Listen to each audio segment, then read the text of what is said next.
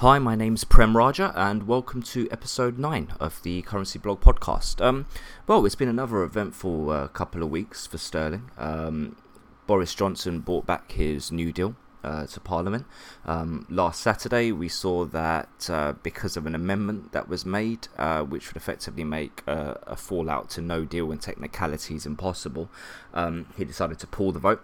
Um, and later on uh, this week, he put it back on the table, um, and the motion was passed. He managed to get a majority for it, which was really good news uh, for Parliament. However, the next vote was for his timetable, and he pretty much planned to rush uh, the ratification process through, um, which would see the UK leaving on the 31st.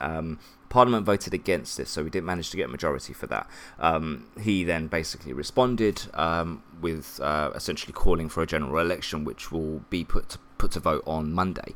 Um, this isn't as volatile as it would have been. So we've seen St- Sterling sort of give back some of those gains ever so slightly, um, but it hasn't been that bad. And essentially, that's because the chance of a no deal is diminishing day by day at the moment.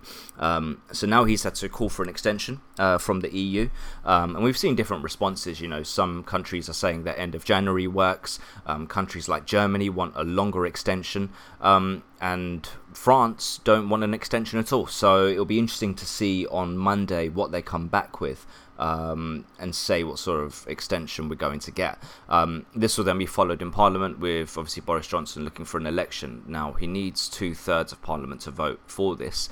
Um, right now, it's unclear whether parties like Labour are going to go for it. However, from what he's saying, you know, he's saying that Jeremy Corbyn's wanted an election all this time. The chances of a no deal aren't there anymore. They'll have an election, um, an extension, sorry. So an election does sort of make sense at this point, and they're looking for that to happen in December. Now, this is where the market could get uncertain again because on one hand, you've got uh, the Brexit Party and Lib Dems um, essentially offering different alternatives um, for people. Um, people may be frustrated with how the Tories have handled Brexit, so they may vote for the Brexit Party instead. Um, some people who wanted Remain may like the idea of a people's vote and go towards the Lib Dems. Um, so the Tories and Labour they may uh, see less seats uh, this year, um, and we could end up in another hung parliament. You've got some polls that are showing that the Tories could get a majority. Um, now Boris Johnson managed to get a deal actually passed through government, so this is going to bring some fresh uncertainty to the market. So it's going to be something to watch out for. Um, if you're in the process of selling sterling over the next couple of months, I would definitely take advantage of any high points you see really above that sort of 114, 115 range. People holding up for the 117. I would see how things look over the next couple of weeks because if it does look like it's going to go to an election, some traders may start selling off sterling a little bit just because of the risks ahead. Um, moving on to the dollar now, um, the Fed are expected to cut interest rates um, over the next week, um, which should weaken the dollar quite a little bit, and we will we should start to see some strength back into uh, commodities like gold, silver, and platinum. Uh, we did start to see a bit of a rally um, on Friday, um, which should continue into the week because of any risks ahead.